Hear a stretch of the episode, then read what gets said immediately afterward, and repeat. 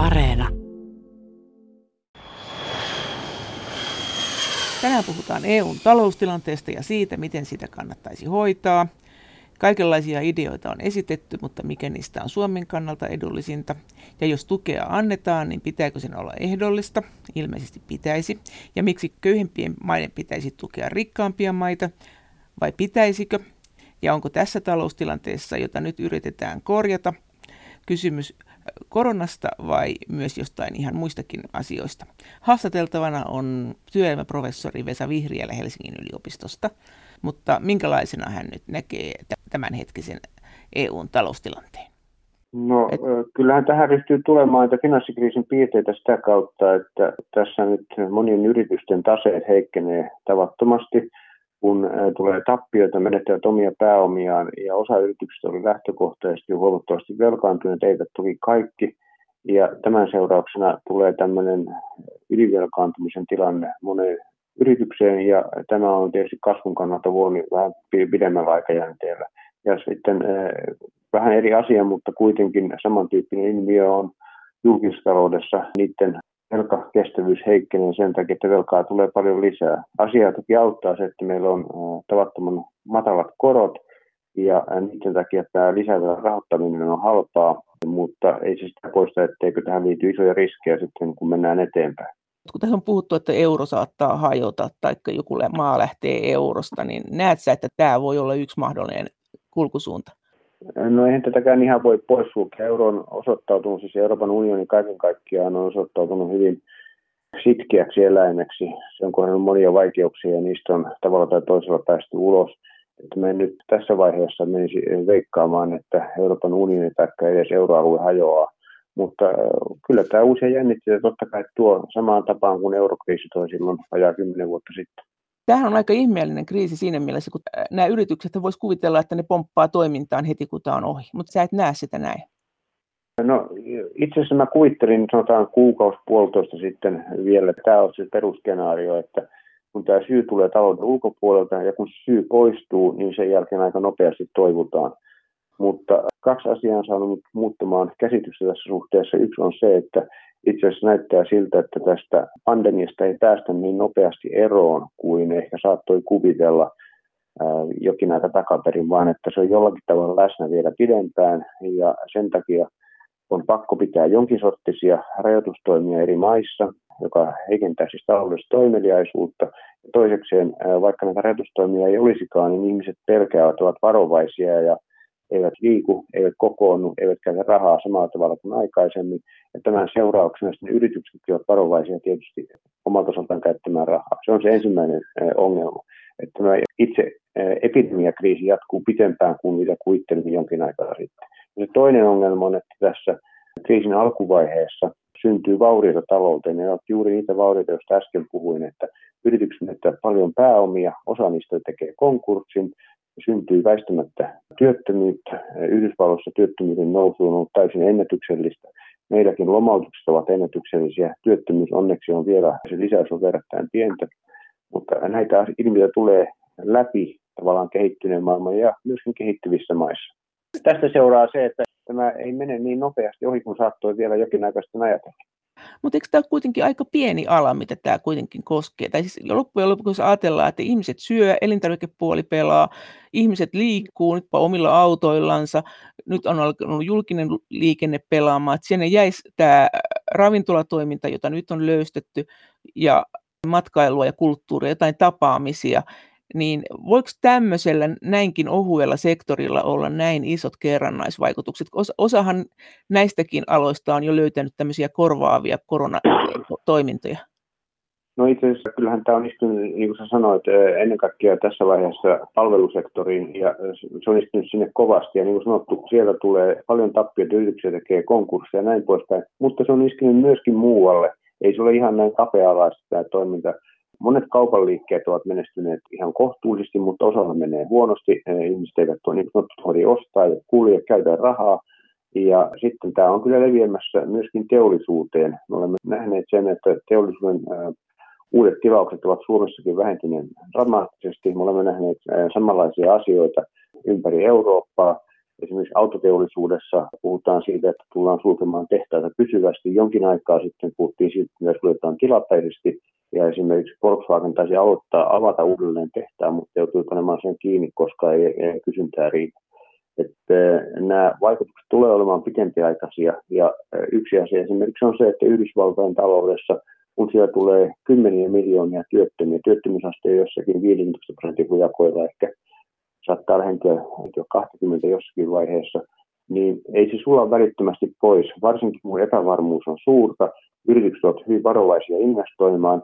Osa yrityksistä on menettänyt, niin kuin todettu, huomattavasti omia pääomia, ne eivät ole enää niin luottokelpoisia kuin aikaisemmin, niin tämä investointikysyntä tulee olemaan heikompaa pidemmän aikaa. Kuinka pitkään kukaan ei tiedä.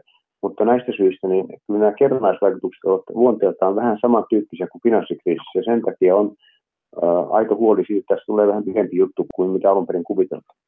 No te Päivi Leino Sandberg, Eurooppa-oikeuden professori Helsingin yliopistosta Päivi Leino Sandberg, ja sinä kirjoititte tässä nyt juuri blogin, jossa te kävitte läpi jonkun verran näitä nykyisiä ratkaisuehdotuksia, mitä, mitä tälle asialle olisi. Ja sitten teillä oli tämmöinen ajatus, että joo, voidaan perustaa joku rahasto, joka auttaa kriisimaita, mutta sen rahaston osallisuus olisi vapaaehtoinen. Onko tämä ihan uusi ajatus? Tempasitteko te tämän tyhjästä ja miten te nyt aiotte tässä kiireessä markkinoida tämän, kun komissiolta tulee esitys tällä viikolla? No ihan taustaksi ensinnäkin se, että Minusta on tärkeää, että Euroopan unioni toimii hyvin. Kokonaisuudessa on tärkeää erityisesti pienille maille semmoisessa ma- maailmassa, jossa meillä on vahva Kiina, joka ajaa härskisti omia etujaan, taloudellisia poliittisia etujaan. Meillä on Putinin Venäjä, joka toimii niin kuin Putinin Venäjä toimii, pyrkii nä- nä- mun nähdäkseni vahvistaa omaa suhteellista asemaa heikentämällä muita maita, muun muassa Euroopassa. On Trumpin Yhdysvallat, jossa Amerikka ensin on politiikka ja vähän välitetään tavallaan kansainvälistä pelisäännöistä tai yhteistä instituutioista. Nyt tämmöisessä tilanteessa Euroopan unionin hyvä toiminta on tärkeää meille kaikille eurooppalaisille. Se on yksi näkökohta, joka täytyy ottaa lähtökohdaksi. Toinen kysymys on, että miten me miten me pidämme huolta tästä Euroopan unionista. Ja yksi elementti siinä on se, että me olemme solidaarisia niille maille, jotka ovat kaikkein niiden koronasta kärsineet. Minusta se on osa tätä Euroopan unionin hyvää toimintaa. Me itsekin voimme hyvin olla jossakin vaiheessa suomalaiset, siis voimme olla tilanteessa, jossa tarvitsemme muiden maiden solidaarisuutta. Ei ole vaikea kuvitella sellaisia tilanteita. Tämä on se yksi puoli asia. Mutta sitten se toinen puoli on, että me olemme kuitenkin sopineet Euroopan unionissa lähtökohtaisesti siitä, että talouspolitiikka on jokaisen maan omalla vastuulla, lukuun ottamatta niitä asioita, jotka on erikseen sovitusti siirretty yhteisesti päätettäväksi. Rahapolitiikka on sellaista, kauppapolitiikka on sellaista, sisämarkkinoihin liittyvät asiat ovat sellaista, valtion tukipolitiikka on sellaista. Nämä ovat asioita, joista on sovittu, että ne tehdään yhteisesti ja niihin liittyvät vastuut ovat yhteisiä. Mutta sitten finanssipolitiikka, talouspolitiikka niin kuin tässä mielessä on jäsenmaiden vastuulla. Ja nyt se ongelma näissä pelastustoimissa, mitä tukitoimissa, mitä on kaavailtu, on, että tämä ei oikeastaan ole kirkkaasti mielessä ja tässä liudennetaan niitä ajateltuja pelisääntöjä, mitkä on olemassa. Niin on jouduttu tekemään aikaisemminkin ja minusta äh, ihan hyvillä perusteilla, mutta täytyy kysyä, että kuinka pitkälle voi mennä siinä, että äh, tulkitaan olemassa olevia sopimuksia, olemassa olevaa perussopimusta aina uudella tavalla niin, että se laajentaa Euroopan unionin toimivaltoja ja lisää vastuuta muiden maiden politiikan harjoittamisesta tavalla tai toisella kaikille jäsenmaille. Ja tämä on se kysymys, mitä, mitä täytyy koettaa jotenkin käsitellä.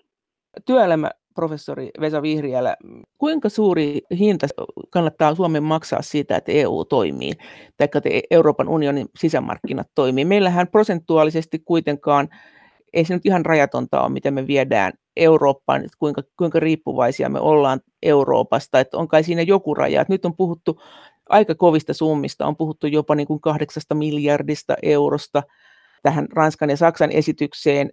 Jos laskisi sen ihan taloudellisesti, niin paljonko tuosta kannattaa maksaa, että noin markkinat toimii? Tähän mitään eksaktia summaa voi sanoa sillä tavalla, että mikä nyt on sitten se sanotaan meidän jäsenmaksuosuus, mikä meidän kannattaa maksaa, että me saamme siitä kansallisesti riittävästi hyötyä. Se täytyy punnita niitä monia etuja vastaan, mitä siitä sitten tulee, että meillä on toimiva, toimiva Euroopan unioni, mutta eikä mä, on myöskin, tämä riippuu siitä, että miten ne rahat käytetään. Ja nyt se olennainen kysymys näissä rahoitustukiasioissa on se, että käytetäänkö ne rahat semmoisella tavalla, että ne eivät ole tavallaan niin kuin tilapäisestä ongelmien paikkausta, joka sitten johtaa siihen, että hetken päästä me olemme vastaavassa isommassa tilanteessa. Ja silloin kun eurokriisi iski ja, ja osa maista joutui suuriin rahoitusvaikeuksiin, niin ratkaisu oli se, että emme halunneet, että ne joutuu ikään kuin velkajärjestelytilanteeseen keskellä isoa kriisiä, koska se olisi aiheuttanut muillekin paljon hankaluuksia, niin kuin me näimme liiman seuraukset koko maailmantalouden. Halusimme välttää sitä, ja ratkaisu oli silloin niin sanottu ehdollinen rahoitustuki. Toisin sanoen, että Euroopan unioni tai sen jäsenmaat, euromaat tässä tapauksessa, tukivat toisia luotonannolla, mutta siihen luotonantoon liittyi eh, tiukka ehdollisuus niin, että sillä ehdollisuudella varmistettaisiin, että jäsenmaat A selviytyvät veloistaan ja B saavat taloutensa pitkän päälle semmoiseen kuntoon, että ne eivät tulevaisuudessa tarvitsisi vastaavaa apua. Tämä on se avainkysymys. Ja se kysymys kuuluu, että ovatko ne tukitoimet, mitä tässä ollaan hahmottelemassa, luonteeltaan sellaisia, että ne täyttävät tämän ehdollisuusvaatimuksen riittävän hyvin vai ei. Ja se on minusta mitä suurimmassa määrin epäselvää onko kysymys ehdollisuusvaatimuksesta vai siitä, että toteutetaanko niitä ehtoja sitten, että EUllahan on ollut ongelmia näiden, vaikka ne on tehnyt hienoja ehtoja, niin siinä, että ne saa maat sitten toteuttaa ne ehdot? No kyllä tässä on nämä molemmat puolet totta kai, että, että täytyy koittaa laatia sellaisia sellaisia ehtoja, joita voidaan sitten valvoa ja joiden perään voidaan katsoa. Ja tässä on tietysti myöskin kysymys luottamuksesta, että tämähän on äh, osittain luottamuskysymys ja se ei nyt ole ehkä kaikkien parhaalla tavalla Minusta oli aika hauskaa, kun oli tämä kultarantakeskustelu, niin siellä monella suulla todettiin aivan oikein minusta Suomen, suomalaisen yhteiskunnan yhdeksi suureksi vahvuudeksi se, että meillä on vahva luottamus kansalaisten kesken, luottamus poliittisiin instituutioihin, poliittisiin päättäjiin ja myöskin siihen, että lakia noudatetaan niin suurin piirtein niin kuin se on kirjoitettu, että sopimukset pitävät. Ja, ja tuota, tämähän on nyt heikko kohta ollut Euroopan unionissa ja myöskin näissä erilaisissa tukipaketeissa, että, että ei ole sitä luottamusta siihen, että se mitä yhteisesti sovitaan sitten lopuksi pitää. Sen takia että tämä on niin tuskallista ja vaikeaa. Miten se luottamus ja se veroasia? Luuletko että tähän nyt otetaan mukaan tämä hyvin kipeä asia, josta nyt on paljon puhuttu, että niin kauan kuin nämä verot on erilaiset eri maissa, että köyhät maat saattaa verottaa enemmän kuin jotkut maat, kuten esimerkiksi Italia, jossa tämmöinen yksityinen varallisuus on isompaa kuin monessa muussa maassa, niin niin kauan se ajatus siitä, että köyhemmät maat kerää veroja tukeakseen tällaista maata, jossa kuitenkin yksityinen varallisuus, jota verotetaan vähemmän, on isompi kuin näissä toisissa maissa, niin näin kauan tässä on tämmöinen moraalinen ristiriita, joka todennäköisesti tulee olemaan poliittisesti hyvin vaikea asia. Ihan samaa mieltä, että näin se on, että on vaikea hyväksyä sellaista ajatusta, että täytyisi sanotaan nyt Itä-Euroopan köyhempien maihin tukea vähän vauraampia Länsi-Euroopan maita sen takia, että nämä ovat hoitaneet talouttaan, julkistalouttaan huonosti. Että kyllä se on hyvin vaikea hyväksyä. Yhtä kaikki sanotaan näin, että Pohjoismaat, jotka ovat varsin vauraita. Kyllä meillä on varaa osoittaa solidaarisuutta muita maita kohtaan johonkin mittaan saakka, mutta kyllä siinä sillä tavalla tarkkana täytyy olla, että se solidaarisuus ja tuki on, on A, jossakin mittasuhteessa ja osa mutta voi olla se aivan hyvin suoraa rahoitustukea ilman, että siihen liittyy mitään lainasopimusta.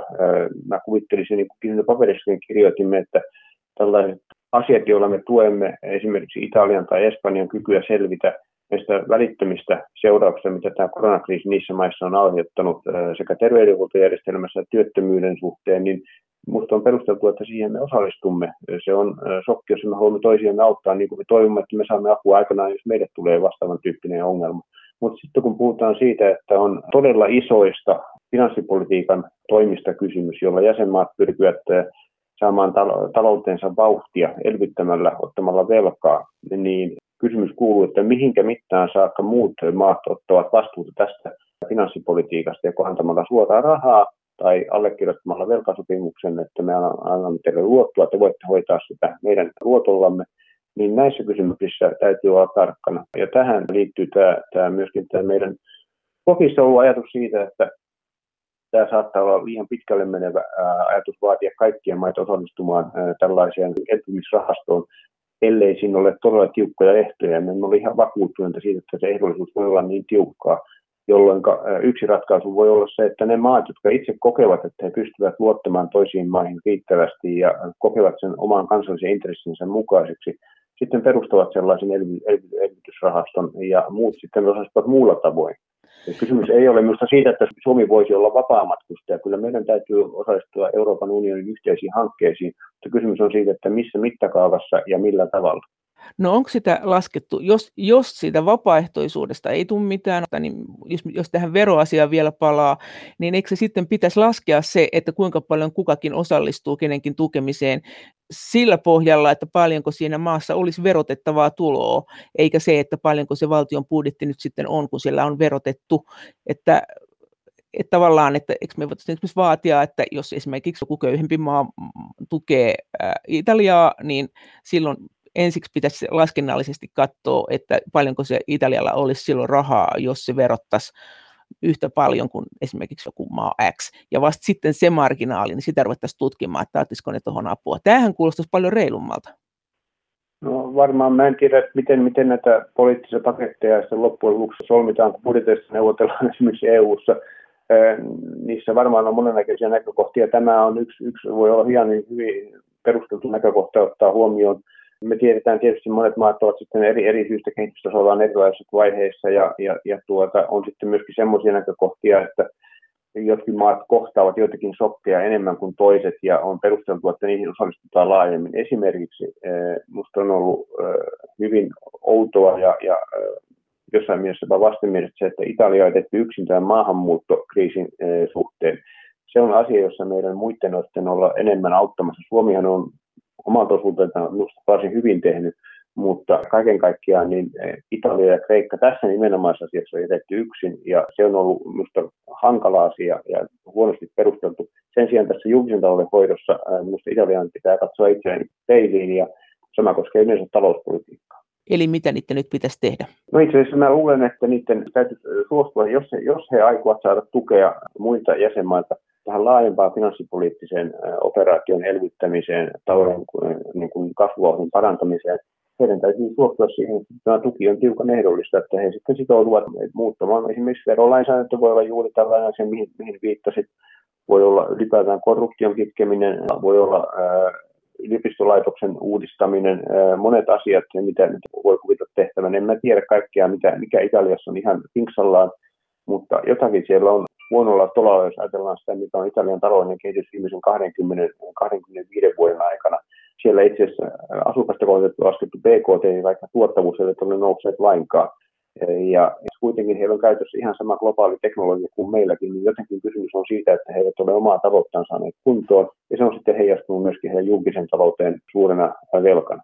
Onko se nimenomaan Italia ja Espanja, joista tässä nyt puhutaan, joita pitää tukea? Italiasta puhutaan enemmän, vai onko jotain muita maita, jotka on jäänyt tämän keskustelun varjoon?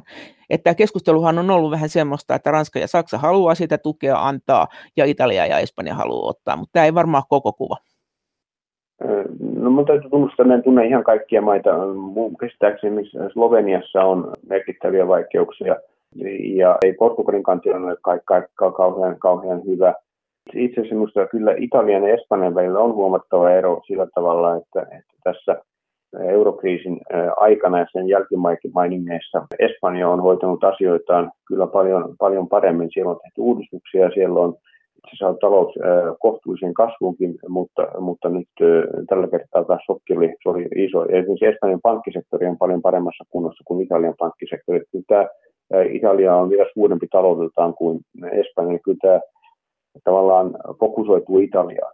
Työelämä professori Vesa Vihriälä, tehän ehdotitte mm, professori Päivi Leino Sandbergin kanssa, että ne maat, jotka haluaa olla mukana tämmöisessä rahastossa tukemassa toisiaan, niin voisi olla esimerkiksi Ranska ja Saksa. Luuletko, että tämmöinen voisi mennä läpi?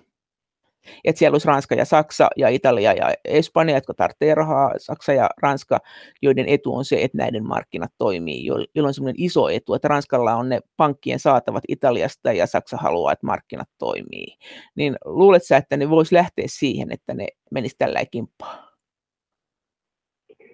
En, en osaa sanoa. Varmaan riippuu siitä, että kuinka jyrkkää tämä muiden maiden suhtautuminen asiaan on, että tämä säästäväisten nelikon, eli Hollannin, Itävallan, Ruotsin ja Tanskan hyvin jyrkkä asenne viittaa siihen, että ne eivät ainakaan kovin helposti ole valukkaita tulemaan mukaan. Ja silloin tietysti Saksalle kysymys kuuluu varmaankin näin, että kun se on tehnyt tällaisen ehdotuksen ja pitää sitä tavattoman tärkeänä, ja jos ei se pysty muita, muita tähän painostamaan mukaan, niin kyllä kai silloin heidän on pakko kysyä, että pitäisikö mennä pienemmällä porukalla ja sitten koettaa jotenkin muutoin saada muut maat osallistumaan yhteisen taakanjakoon jotenkin muilta osin eri tavalla. Ja, ja itse asiassa se, mitä me kirjoitimme, niin oli tämän hengen mukainen, että me, kysymys ei ole siitä, että Suomi tai Ruotsi, meidän pitäisi olla vapaamatkustajia, mutta kysymys on siitä, että millä mittakaavalla ja minkälaiseen skeemaan lähdemme mukaan.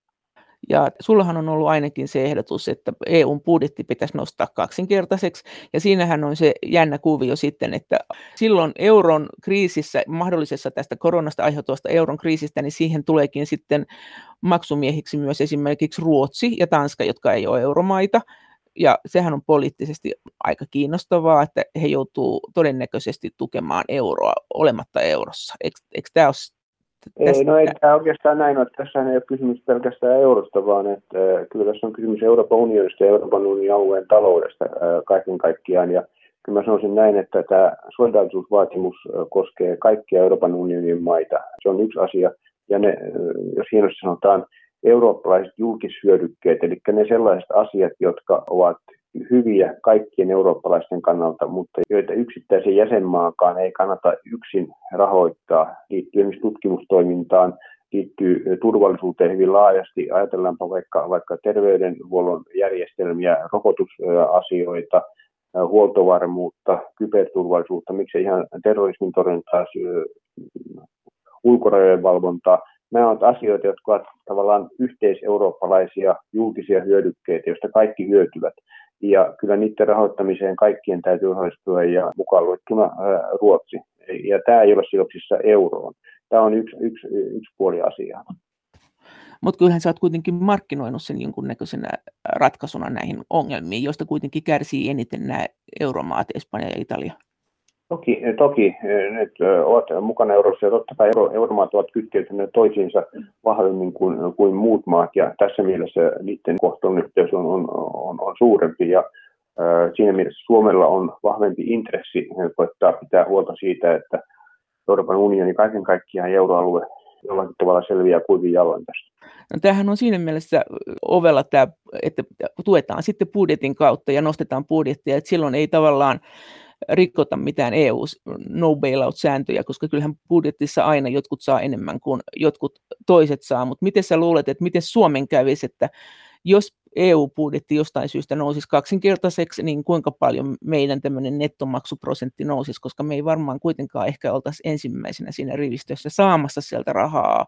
Voisi kuvitella, että prosentuaalisesti me niin sanotusti hävittäisi tässä? Varmaan on niin, että me ollaan nettomaksajia, me ollaan nettomaksajia, jos budjetti kasvaa tässä suhteessa, me joudumme välittömästi joutuisimme maksamaan enemmän, mutta se toisella puolella on tietysti juuri ne yhteiseurooppalaiset hyödyt, mitä me siitä saamme. Ja silloin, jos me puhumme, sanotaan, budjetti 50 prosenttia korkeus suuremmasta budjetista 100 prosenttia suuremmasta budjetista, eli kaksinkertaistamisen tilapäisesti ja ehkä sitten pysyvästi vähän, vähän, vähän vähemmän sen lisäämisestä, niin eh, tämä on eri mittaluokkaa kuin se, mistä nyt puhutaan näissä eh, komission kaavailemissa, jossa on puhuttu tuhannen miljardin rahastosta, joka sitten helposti jää pysyväksi eh, eri, eri tavoilla. Niin nämä ovat verrattain kuitenkin niin kuin mittakaavaltaan eri luokan panostuksia ja niiden toisella puolella on se hyöty, mikä me saamme unionista kaiken kaikkiaan. Ja sitten se asia on myöskin selvää, että totta kai se, että miten nämä rahat käytetään, nämä lisärahat käytetään, sillä on merkitystä. Ja mä kuvittelisin, että Euroopan unionin yksi iso intressi on parantaa teknologista kilpailukykyä suhteessa Yhdysvaltoihin ja Kiinaan, ja se liittyy paljon digitaaliteknologiaan. Toinen asia, meidän tärkeä intressi on harjoittaa ilmastopolitiikkaa, jossa me panostamme energiansäästöön ja uusiin energiantuotantomuotoihin. Kumpikin näistä alueista, sekä digitaaliteknologia että sitten energiansäästö, tehokkaat energiajärjestelmät ovat sellaisia asioita, joissa suomalaisella teollisuudella on huomattavaa kykyä ja intressiä, että jos panostus, lisäpanostukset painottuvat tämmöisille alueille, niin me epäilemättä hyödymme siitä paljon. Mutta ei ehkä ihan niin paljon kuin nyt hyödytään. Ei, ei, ei, varmaan, ei varmaankaan niin, että se suora hyöty on niin suuri, että, että tavallaan jos budjettia kasvatetaan, niin kyllä meidän nettomaksuosuus välittömästi kasvaa. Minusta on, että on myönnettävä, että tämä kuuluu tähän asiaan. Kysymys vaan on, että mitkä ovat ne mittakaavat ja mitkä ovat ne tavallaan rahankäyttökohteet, ja jos niitä käyttää joissakin maissa erityisesti, minkälaista ehdollisuutta siihen liittyy. Plus, että siinähän on nyt sitten tämä, että tämä olisi tämmöistä rahaa, joka olisi tämmöistä avustusluontoista, että, että se ei olisi, kun, kun aluksi puhuttiin niistä lainoista, joita sitten ihmeteltiin, että onko nämä juridisesti kestäviä tämmöiset lainat, niin tällä kierrettäisiin se, nämä saisi nämä maat avustuksia, joita ei tarvitsisi koskaan maksaa takaisin tavallaan. No se on sitten oma vielä kysymyksessä, miten tätä yhteistä budjettia käytetään, että lähtökohtaisesti ajattelisin niin, että ne ovat EUn ohjelmia – jota EU hallinnoi ja ne voi hallinnoida joissakin maissa. Ja, ja sikäli kun on sitten kysymys siitä, että annetaan rahaa joidenkin maiden omille hallinnoille tehdä jotakin, niin kyllä silloin siihen täytyy tietysti liittyä se kontrolli ja valvonta ja mielellään myöskin EU-lippu, että, että kaikki kansalaiset tietävät, mistä tämä raha tulee.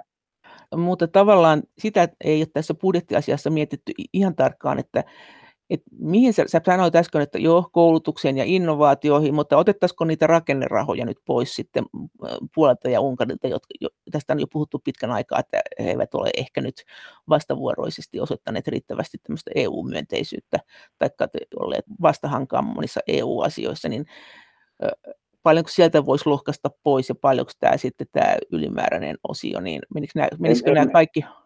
Niin? En, en, en, en osaa sanoa, en ole sillä tavalla ää, asiaa tarkkaan tarkemmin miettinyt.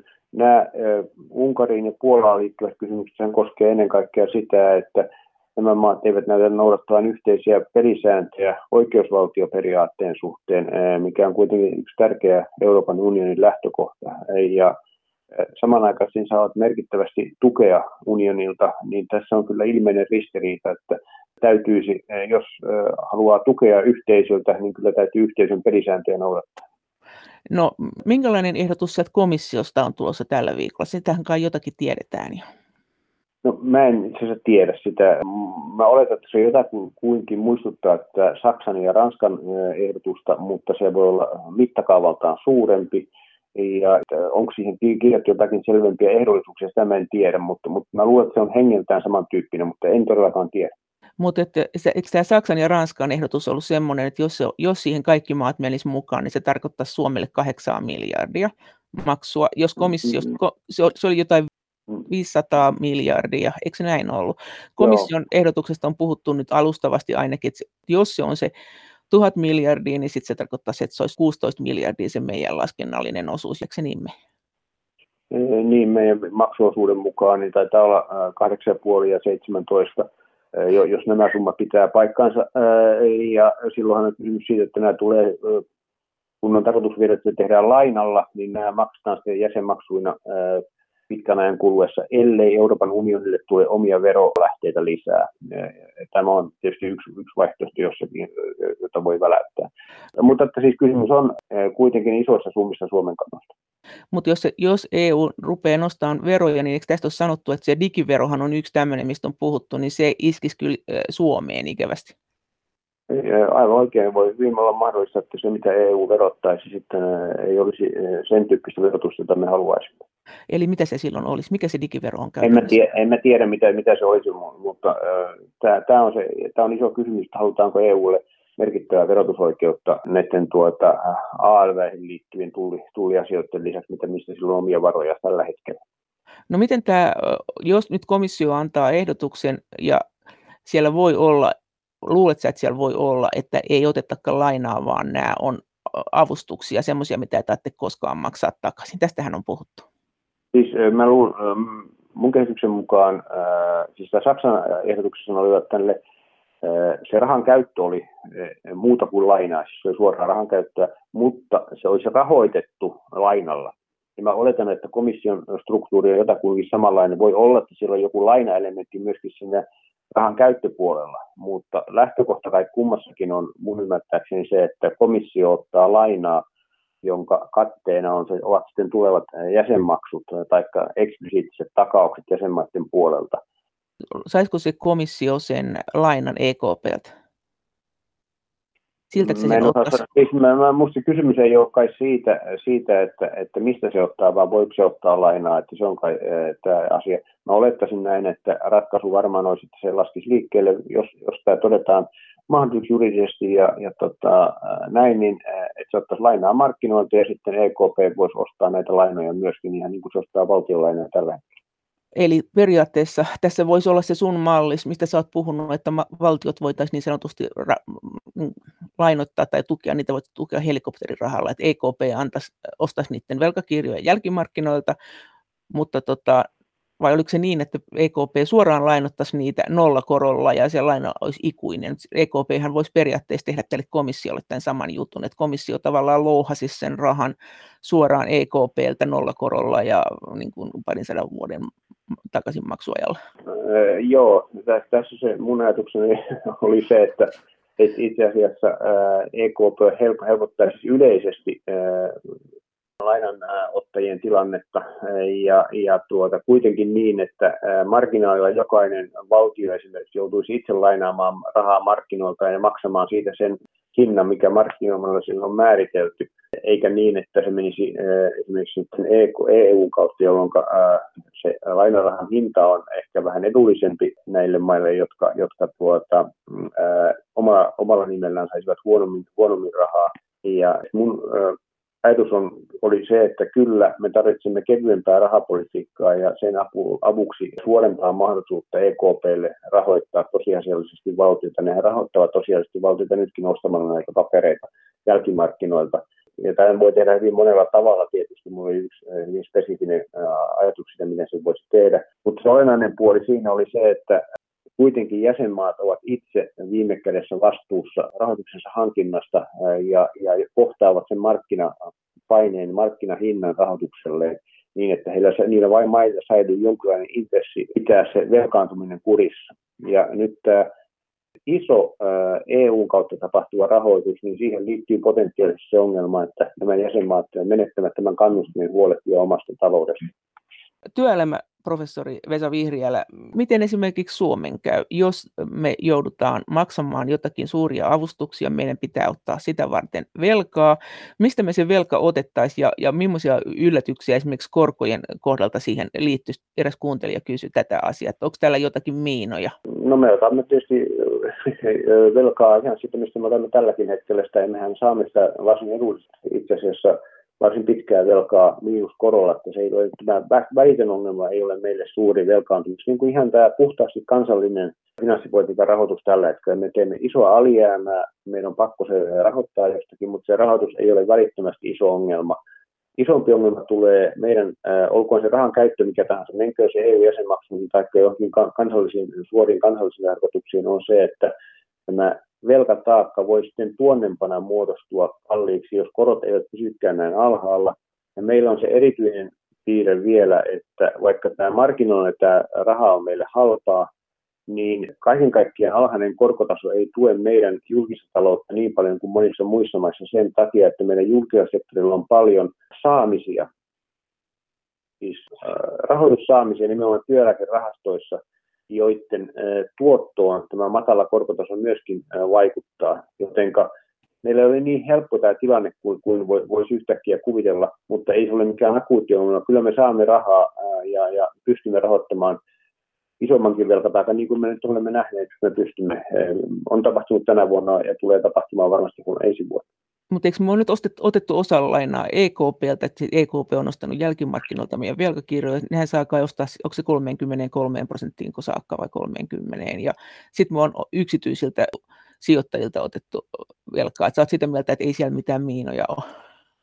Keltä niin, me, me, sillä tavalla, siis me saamme velkaa, kuka ne loppujen lopuksi, me, mehän olemme, Suomi on, Suomen valtio on hankkinut sen markkinoilta äh, tavallaan yksityisiltä sijoittajilta, sitten nämä sijoittajat, osa näistä sijoittajista on myynyt ne paperit edelleen EKPlle eh, tai Suomen Pankille käytännössä EKPin osana. Ja tätä kautta eh, euro, eurojärjestelmä on rahoittanut meidän julkissektoria, niin kuin muitakin euromaiden julkista sektoria. Mutta, mutta lähtökohtaisesti me olemme ottaneet se rahan markkinoilta ja se hinta, mitä me olemme sen saaneet, on määräytynyt markkinoilta. Mutta onhan siinä se maturiteettiaika siis se, että se on, me on nyt saatu halpaa lainaa joksikuksi ajaksi, mutta onko siellä tämmöinen mahdollisuus, että esimerkiksi viiden vuoden kuluttua korot pomppaa ja siitä me ollaankin liemessä niiltä osin, mitä me on yksityisiltä otettu? koska me ei voida no, määrättömästi. Niin, no se, tavallaan se uusi laina, siis se vanha lainahan, joka me olemme saaneet siksi ajaksi, niin eihän sen no. hinta miksikään ei. muutu. Siis maksamme sitä sitä korkoa, minkä olemme sopineet. Mutta että niiden lainojen maturiteetti ei välttämättä ole niin pitkä, että se kattaa sen, me joudumme uusimaan niitä samoja lainoja tulevaisuudessa joskus, ja tämä, jos korot sitten ovat korkeampia, niin joudumme uusimaan ne korkeammalla korolla, riippumatta siitä, kuka niitä loppujen lopuksi on nyt pitänyt toistaiseksi niitä olemassa olevia lainoja. Ja tästä tulee semmoinen riski, jonka, jonka takia meidänkin täytyy kiinnittää huomiota siihen, minkälaiselle tasolle meidän velkaantuminen menee. Mutta äh, niin kuin todettu, me lähdemme, olemme lähteneet kohtuulliselta tasolta kestämme korkeampaa velkaantumista lähivuosina.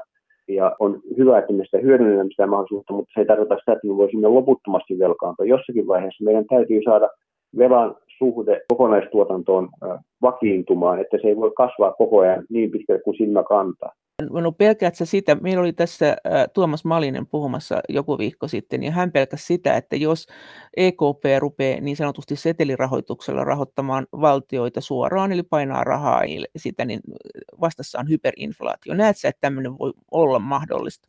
No itse asiassa tätähän eu on pelätty, ja itse asiassa tähän perussopimukseen on silloin sisältetty keskuspankeille valtiorahoituskielto tässä, ja taustalla on varmaankin Saksan 20-luvun kokemukset eh, siitä, että valtiot, keskuspankit ovat turvautuneet valtion rahoitukseen holtittomasti. Niin kauan kuin EKP on itsenäinen toimija niin, ja sillä on uskottava hintavakaustavoite, niin mä en pidä tätä eh, ydinvoimaisena ongelmana. Nythän täytyy muistaa, että EKP on jäänyt tästä omasta inflaatiotavoitteestaan jälkeen vuosi toisensa eh, jälkeen ja nytkin inflaatio on jossakin alle yhdessä prosentissa ja kuitenkin lähtökohtana, että se pitäisi olla lähempänä kahta. Ja kyllä mä näen niin, että tässä tilanteessa on isompi vaara deflaatiosta siitä, että hintataso laskee ja siitä syntyy yhä suurempia ongelmia kaikille velallisille kuin se, että tässä olisi hyperinflaatio nurkan takana. Ja siinä vaiheessa, jos inflaatio lähtee holtittomasti kiihtymään, keskuspankilla on aina mahdollisuus kiristää rahapolitiikkaa. Se ei ole mikään hyvinvoimainen tehtävä teknisesti. Ja jos se pankki on riittävän itsenäinen niin, ja on selvästi määritelty tehtävä pitää inflaatiokurissa, se pystyy sen tekemään. Et en, mä en ole sillä tavalla huolissani siitä, etteikö keskuspankki pystyisi kiristämään rahapolitiikkaa tarpeen vaatiessa. Niin kuin sanottu, narulla voi kiristää, mutta narulla on vaikeampi työntää. Ja sen takia tähän työntämiseen tarvitaan ehkä vähän uudenlaisia virityksiä. Miten tämä Saksan perustuslakituomioistuimen päätös, joka nyt moittii EKPtä tästä, kun se ostelee näitä valtiovelkakirjoja jälkimarkkinoilta, eikö se nyt siitä nyt lähinnä niitä moittinut, niin miten tämä tulee vaikuttamaan siihen, näihin mahdollisuuksiin, miten tätä korona aiheuttamaa talouskriisiä tullaan ratkomaan? No mä en usko, että se itse asiassa tulee ratkaisuisesti vaikuttamaan. Totta kai sillä on merkitys Saksan sisäisen keskustelun kannalta, mutta olematta mikään juristi, minusta on ilmiselvää, että, että Saksan perustuslakituomioistuin jollakin tavalla ylittää oman valtuutensa. EKPn toiminta on Euroopan unionin tuomioistuimen valvonnassa. Se on EU-instituutio ja emme voi lähteä siitä, että jokaisen jäsenmaan oma oikeusistuin ryhtyy tulkitsemaan EU-lainsäädäntöä ihan niin kuin tykkää. Emme me halua sitä, että Puolassa Puolan korkein oikeus tulkitsee, mitkä ovat EU-ihmisoikeusnormit eh, tai Unkarissa. Ei, se ei sellainen ole toimiva järjestelmä. Emmekään voi myöskään eh, ajatella, että Saksan perustuslakituomioistuin tuomitsee sitten, että, että mikä on EKPn laillista tai laitonta. että eh, totta kai sitten tässä on komplikaatio sitä kautta, että Bundesbank, Saksan keskuspankki on osa EKP-järjestelmää, ja Bundesbank on tietysti Saksan lainsäädännön alainen, ja tässä mielessä Saksan perustuslakituomioistuimen valvonnassa myöskin. Mutta nämä tämmöisissä asioissa, jotka koskee EU-instituutioita, ei voida lähteä mistään muusta kuin siitä, että EU, Euroopan unionin tuomioistuin on se, joka määrittää, mikä on laillista, mikä on laitonta. Muuten me olemme mahdottomassa tilanteessa. Euroopan unioni on kuitenkin lakiin perustuva järjestelmä, niin ja, ja siitä, me ei voi siitä poiketa. Mutta eikö tämä ole ihan sama asia kuin mistä, mistä te nyt just äh, nyt viikonloppuna kirjoititte professori Päivi-Leena Sandbergin kanssa, että et, et siinähän todettiin, että kun me liityttiin EU-hun, niin ei puhuttu mistään näin suurista maksatuksista kuin nyt, ja meidän perustuslakimme on sitä mieltä, että kyllä meidän pitää hoitaa nämä meidän perusvelvollisuutemme jotka on tämmöisiä vahvoja velvoitteita kansalaisia kohtaan. Ja jos nämä, tukimuodot tulee liian kalliiksi, ne vaarantuu ja silloin me ei voida osallistua niihin. Et silloinhan te olit, tehän olitte niin kuin tavallaan samalla tiellä silloin, kun tämä Saksan perustuslakituomioistuin. Et vaikka, vaikka EU-lainsäädäntö menee kansallisten perustuslakien yli, niin te olitte kuitenkin sitä mieltä, että ei, ei se nyt ihan meikkää. Ei, vaan, vaan itse asiassa tässä on kysymys asioista, jotka ovat yksimielisyysvaatimuksen takana. Suomen osallistuminen sen tyyppisiin järjestelyihin, jotka vaativat yksimielisyyden, ja niin kuin kaikki EU-budjetti, se vaatii yksimielisen hyväksymisen, niin kyllä Suomi voi käyttää siinä valtaa, ei sillä mitenkään ristiriidassa sen kanssa, että me olemme osa Euroopan unionia ja pelisäännöstä määrää päättää Euroopan unionin tuomioistuin. Siis tämä logiikka oli sulla tämä, että neuvostossa meidän toki pitääkin oman perustuslakimme mukaan arvioida näitä, näitä, näitä kysymyksiä, ja silloin jos me ollaan sitä mieltä, että tämä tulee vaikeuttamaan meidän talouspolitiikkaa kohtuuttomasti tämä osallistuminen näihin avustustoimiin, niin me voidaan ihan, ja meillä on siihen oikeus sanoa, että me ei kannateta tätä, ja kun siinä vaaditaan yksimielisyys, niin meillä on se valta. Mutta se EVM, tämä kriisi rahasto. Jos siellä ruvetaan jakamaan sitä rahaa, mitä on hirveällä touhulla kerätty sinne löysästi, niin onko meillä siellä joku veto-oikeus vai onko siellä joku määräenemmistöpäätös, joka päättää, että kyllä nämä rahat nyt vaan annetaan? Siellä on tämmöinen hätämenettely, jossa voidaan suurella enemmistöllä päättää ja, ja nyt munkin käsittääkseni koronalainoissa, jos nyt ylipäätään kukaan hakee, että sehän on epäselvää, koska jopa tämä lievä ehdollisuus, mikä siis se nyt on, on monien maiden mielestä liikaa, niin mä en usko, että ne täyttää tätä vaatimusta, että kysymys on hätätilanteesta, vaan ne liittyy enemmän aivoihin rahoituskriisikysymyksiin ja niissä tapauksissa voidaan tehdä nopeita päätöksiä suurella enemmistöllä, jolloin yksittäinen maa niin kuin Suomi ei pysty sitä estämään, mutta lähtökohtaisesti EVM on yksimielisyyden takana. Työelämä professori Vesa Vihriälä.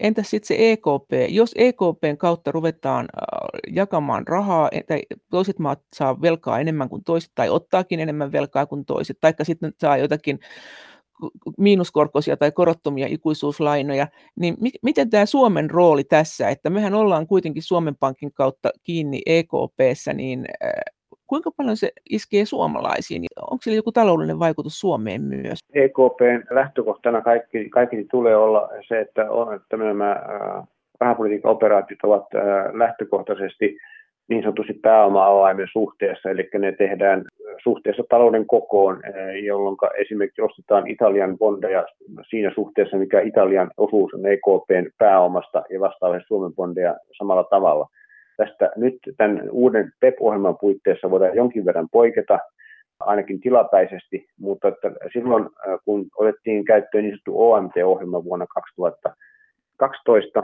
niin silloinhan itse asiassa ajatus oli se, että jos EKP joutuu turvautumaan ikään kuin Euroopan euron vakauden turvaamiseksi ja rahapolitiikan välittymiseksi siihen, että jonkin maan bondeja ostaa enemmän kuin jonkun toisen maan bondeja tavallaan tämän suhteessa pääoma-avaimen, että epäsuhtaisesti tai epäsymmetrisesti, niin silloin tällaisen maan täytyy pyytää rahoitustukiohjelmaa EVMltä ja EVM asettaa ehdot tällaiselle ohjelmalle.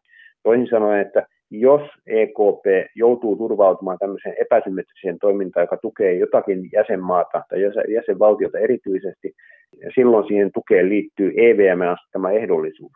Ja minusta tämä on tärkeä periaate ja siitä pitää pitää kiinni. Ja jos näin pidetään, toimitaan, niin silloin oikeastaan ei synny mitään erityistä ongelmaa Suomen kannalta. Pois lukien tietysti se tilanne, että euro hajoaa ja sitten käy niin, että jollekin eh, keskuspankille, eurojärjestelmän keskuspankille jää paljon velkoja EKPlle saamisia, joita se ei sitten pysty saamaan, ja silloin tulee tämä tappio jaetaan eh, jäljelle jäävien kesken. Että tämmöinen eh, ongelma on, mutta se liittyy ainoastaan euron hajoamiseen, ja niin kauan kun pitäydytään tällaiseen symmetriseen politiikkaan, niin asiassa minusta ei ole iso ongelma. Pitäisikö sun mielestä nyt alkaa varautua siihen euron hajoamiseen? Pitäisikö siihen tehdä ohjelmat? Onko, onko se niin todennäköistä, että Italialla saattaa olla se edessä, että tämä pitäisi jotenkin nyt järjestää? Ja mikä siinä on tällä hetkellä se asia, mikä pitäisi järjestää, kun sitä sanotaan, että se on niin hankalaa? Mikä siinä on se suurin kivikengässä? Emme tässä aiheessa halua lähteä spekuloimaan eurohajoamisella. Tässä on noita tuomiopäivän tuomaita ja tuomaksia ollut matkan varrella vaikka kuinka paljon. Ja euro on ollut sitkeä eläin pysymään hengissä. Ja mä ajattelen, että se tekee niin jatkossakin. Mutta totta kai täytyy politiikassa varautua kaiken näköisiin vaihtoehtoihin. Ja tämän takia esimerkiksi Minusta on syytä pitää mielessä se, että jossakin vaiheessa, jos jonkin jäsenmaan, mikä tahansa jäsenmaa, velka osoittautuu kerta kaikkiaan kestämättömäksi, taso on liian korkea, että se ei siitä enää selviä, niin täytyisi olla mahdollista tehdä velkajärjestely tällaiselle jäsenmaalle. Se on hankala asia ja me emme halua missään tapauksessa tehdä, jos se vaan suinkin voidaan välttää, niin ison kriisin keskellä, koska ne seuraukset voivat olla samantyyppisiä, mitä me koimme silloin, kun Liiman meni nurin. Ja tämän me haluaisimme varmasti välttää. Ja sen takia että tämä ehdollinen rahoitustuki on parempi vaihtoehto kuin velkajärjestely. Mutta jos on niin, että maa ei kerta kaikkiaan selviä veloista, niin sitten on parempi tehdä velkajärjestely ja koettaa tehdä se mahdollisimman hyvin. Mutta onko tässä nykyisessä talouskeskustelussa kysymys pelkästään koronan aiheuttamasta kriisistä vai onko tässä kysymys myös jostain muusta? Työelämäprofessori Vesa Vihrielä. Täytyy muistaa, että eh, myöskin tämä korona koskee kaikkia jäsenmaita siinä mielessä, että toisia vähän enemmän kuin toisia. Ja se, että jäsenmaat ovat eh, suuremmissa vaikeuksissa kuin toiset jäsenmaat, on osaltaan kiinni siitä, että ne ovat hoitaneet talouttaan huonosti. Ei sen takia, että niihin on ollut iso, isompi korona-aalto. Esimerkiksi kun katsotaan kuolleet väki, väkilukuun nähden, niin Espanja taitaa olla kärjessä, Italia ja Belgia tulee siellä kärjessä, Ruotsissakin on aika paljon kuolleita. Ei tämä mene ihan sen suhteen, että, että, että ne maat, jotka ovat kaikkein velkaantuneempia, ovat kärsineet kaikkein eniten. Tässä on vähän tätä korrelaatiota, mutta se ei ole täydellistä. Tarkoitatko että nyt tässä yleisessä tohinassa, kun ollaan nyt kuhoksissaan tästä koronasta, niin tässä nyt ujutetaan kaikkia vanhoja sotkujakin hoidettavaksi tässä, että kun nyt puhutaan vain koronasta, niin kukaan ei huomaa, tässä nyt oikeastaan korjataan sellaisia asioita, jotka ei millään lailla ole alun perin kuulunut koronaan. Sitäkö tarkoitat? Mä ehkä tuo on väärä tulkinta, mutta sanotaan näin, että mielellään tietysti kaikki jäsenmaat haluavat mahdollisimman paljon tukea, olkoon tilanne mikä tahansa joo, niin sitä ei ole vielä aloitettu sitä keskustelua, että onko nämä, johtuuko tämä teidän kriisi koronasta vai jostain muusta, että koronaan saatte rahaa, mutta muuhun ettei. Mä luulen, että siihen, sitä kai nyt on, jonkin, mä kuvittelisin jonkinlainen yksimielisyys. Itse, niin kuin mä alussa sanoin, niin musta on kohtuullista, että jos joku maa on kärsinyt paljon enemmän koronasta kuin joku toinen, ja niin kuin, kyllä tätä on ole, olemassa. Me tiedetään joissakin maissa, että joihinkin maita on iskenyt enemmän kuin toisiin, vaikka se on iskenyt kaikkiin niin tältä osin, kun se olisi johonkin maihin enemmän, niin minusta tuntuu hyvin kohtuulliselta se, että me osoitamme toisiamme kohtaan solidaarisuutta.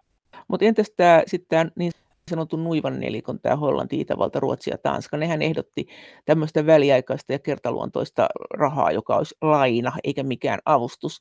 Eikö loppupeleissä kuitenkin käy niin, että jos neuvostossa tästä asiasta äänestetään, niin siellä pystyy yksikin maa kaataan sen, jos tämmöiset niin rahoitusideat, niin eikö se nyt näyttäisi todennäköisiltä, että Hollanti, Itävalta, Ruotsi ja Tanska saisi tämän juttunsa läpi? Koska sitä vastaan tuskin kenelläkään on mitään.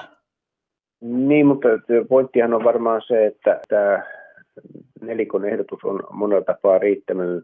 Se ei, ei ongelmia, ongelmia riitä ratkaisemaan. Siinähän lähdetään ihan nykyistä budjetin koosta, ja minusta se on epärealistinen ajatus. Ja se, että kaikki tuki, mitä jokin maa saa, on lainaa, on myöskin ongelmallinen siinä auttajan annettuna, mikä sen tuen taso on, koska se merkitsee näiden ongelmamaiden velkaantumisen kasvua entisestään.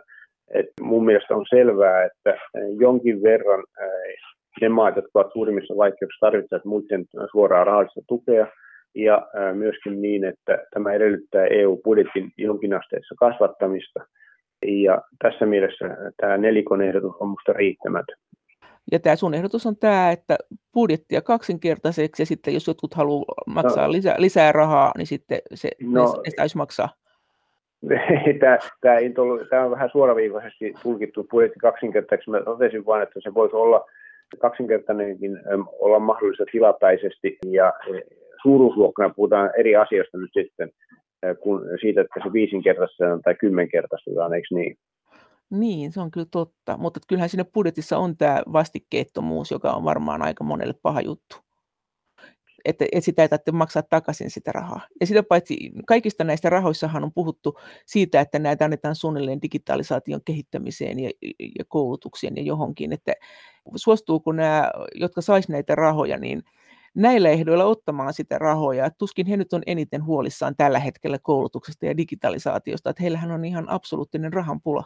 Mä oletan, oletan mä toivon, toivon ja oletan, että, että kun rahaa annetaan, niin siinä, siinä sitten noudatetaan ehtoja. Siitä tästä oikeastaan koko ajan keskustellaan, että millä ehdoilla yhteistä rahaa jonkin käyttöön annetaan. Onko se sitten suoraa rahaa tai olkoon se lainaa. Ehdot ovat ne olennainen asia. Niin, mutta eikö tässä ole se ongelma, että jos ne ehdot on hirveän tiukat ja sitten nekin on hirveän tiukat, että mihin sen rahan saa käyttää, niin jos sen saa nyt digitalisaation ja koulutukseen, niin kuka suostuu siihen, että EU vaanii sen finanssipolitiikkaa, sen budjettia ja muutakin politiikkaa, vaan sen takia, että saadaan digitalisaatio ja koulutukseen rahaa. Että voisi kuvitella, että se e, että se on, tämä on tämmöinen kuvio, että joo, me ollaan antamassa rahaa, mutta ette nyt sitten näköjään halunnutkaan. Luuletko että tämä menee siihen, että me tehdään semmoiset ehdot? Mä en tiedä, minkälaisia ehdot syntyy, mutta itse kuvittelisin niin, että jos vaihtoehto on, että sä et saa rahaa ollenkaan tai sä et jollakin, jollakin ehdoilla, niin kyllä se, se hyvin tarkkaan mietit, että olisikohan kuitenkin parempi suostua niihin ehtoihin. Ja joka tapauksessa EU-näkökulmasta mutta ei voi tinkiä siitä, että jos yhteistä rahaa jollekin annetaan, niin siinä on joku käyttötarkoitus, joka on järkevä ja, ja niistä siitä pidetään kiinni, että ei kai mistään muusta voi lähteä liikkeelle. Niin ja silloin se valtio pystyisi tavallaan lakkaamaan sen oman rahoituksensa sille sektorille ja käyttää ne rahat johonkin muuhun, jos se saisi ne EU-sta. Joo, myöskin näin, mutta silloin tavallaan se varmistetaan, että käytetään näihin asioihin kuitenkin riittävästi rahaa. No miten laskennallisesti, mitä Suomen kannattaa tehdä oman budjettiinsa suhteen, jos me halutaan saada sieltä rahaa? Että tästäkin on nyt puhuttu, että kannattaisiko meidän vaan niin sanotusti päästää taloutemme rapakuntoon, jos on kerran ilmasta rahaa saatavilla? Ei, ei, ei, ei todellakaan, koska koskaan muut eivät tule maksamaan niin paljon, että ää, muuta rahaa ei ole saatavilla niin paljon, että se korvaisi koko sen ää, rapakuntoon päästämisen ää, aiheuttamat haitat. Mutta kannattaisiko meidän laskennallisesti tosiaan nyt tehdä joku pisararata tässä nyt äkisiltä ja tehdä kaikenlaisia Ei. investointeja? Meidän kannattaa tehdä järkeviä asioita kaikissa olosuhteissa. Mutta, kannattaako, jos on, mutta onko se järkevää nyt kuitenkin investoida siihen tähän ja tuohon, jos ruvetaan kohta katselemaan, että kellä maalla on varaa antaa avustuksia, niin silloinhan me voidaan sanoa, että ei meillä on nyt varaa, kun me tätä pisararataa tässä nyt rakennellaan ja, ja tieverkostoamme. Niin kuin mä sanoin, minusta on järkevää lähteä siitä, että tehdään järkeviä asioita aina ja, ja sen mukaan edetään. Miten Suomen kannalta, niin mikä näistä kaikista eri avustusmuodoista on Suomen kannalta edullisin ja mikä on kaikkein vähiten edullisin, mitä nyt on ollut tapetilla? Vähän vaikea sanoa. Esimerkiksi tästä elpymisrahastosta me emme tiedä niitä rahan käyttökohteita. Niin kuin alkoi aikaisemmin oli puhetta, niin jos niitä ohjataan yhteiseurooppalaisiin hankkeisiin, joiden tarkoituksena on esimerkiksi parantaa digitaalisia järjestelmiä tai kykyä luoda uusia digitaalisia palveluita, niin voi olla hyvin, että me pystymme myymään niihin paljon tavaraa ja tämmöinen rahankäyttö voi olla meille hyvinkin edullista. Toisaalta tietysti voi sanoa, että yleisesti sellainen rahankäyttö, joka huolehtii siitä, että Euroopan talous ylipäätään toimii ja toipuu, on kauttaaltaan meille hyvä. On hyvin vaikea sanoa täsmälleen, että missä se euro, joka tulee käytetyksi juuri meille kaikkein edullisinta miten pitkää tämmöistä taantumavaihetta tai hyvin pienen kasvun vaihetta sä luulet, että tästä on tulossa? Tätähän on ennustettu edellä, on puhuttu kymmenestäkin vuodesta jopa. Sitä me, me ei tiedetä. Kyllä tämä riski on tämmöisestä hyvin pitkästä olemassa. Se me siinä raportissa, joka me kolmen muun ekonomistin kanssa tehtiin muutama viikko sitten, nostettiin esille yhtenä mahdollisuutena – tällainen riski on olemassa, että me koemme uuden kymmenen menetetyn vuoden periodin, niin kuin oli 2008 jälkeen Suomen taloudessa. Mutta ei se nyt väistämätöntä ole, että maailma voi mennä paremminkin ja me voimme siihen omalla toiminnallamme vaikuttaa. Ja juuri se, mitä tässä ollaan tekemässä kaiken kaikkiaan sekä Suomessa että Euroopassa, on pyrkimystä välttää tällainen pitkä taantuma ja sen takia tähän kannattaa panostaa tai kannattaa miettiä, mitä sinne tekee ja tehdä se mahdollisimman hyvin ja vastuullisella tavalla. Minusta vain tärkeää se, että kun näitä Eurooppa-kysymyksiä katsotaan, niin tasapaino ja perspektiivi, että me puhutaan paljon näistä vaikeuksista, mitkä on Euroopan unionissa olemassa, ja on tärkeää koittaa jollakin tavalla voittaa ja, ja voittaa fiksulla tavalla, mutta ei pitäisi siinä samalla, kun me niistä puhutaan, niin heittää lasta pesuveden mukana pois. Pitää muistaa, että se on meille tavattoman tärkeä yhteisö. Se on se meidän perhe, mihin me kuulutaan ja meillä on intressi, että se toimii hyvin. Se, kun mietitään erilaisia ratkaisuja, niin pitää miettiä tästä näkökulmasta, että niiden kanssa voidaan sitten elää vähän pidemmän päälle niin, että unioni menestyy ja me menestytään sen osana. Helposti kun kritisoi, niin kuin itsekin teen, jos kritisoidaan erilaisia ajatuksia siitä, miten pitäisi nyt esimerkiksi tähän kriisiin suhtautua, niin siitä jää vain päällimmäiseksi kritiikki, mutta täytyy muistaa, että loppupeleissä on tärkeää se, että me yhdessä jotenkin tässä selvitään. Näin sanoi työelämäprofessori Vesa Vihriälä Helsingin yliopistosta. Kiitos hyvistä kommenteista ja kysymyksistä. Lisää kommentteja voi lähettää sähköpostiosoitteeseen maija.elonheimo.yle.fi ja sen lisäksi me voimme keskustella näistä asioista yhdessä.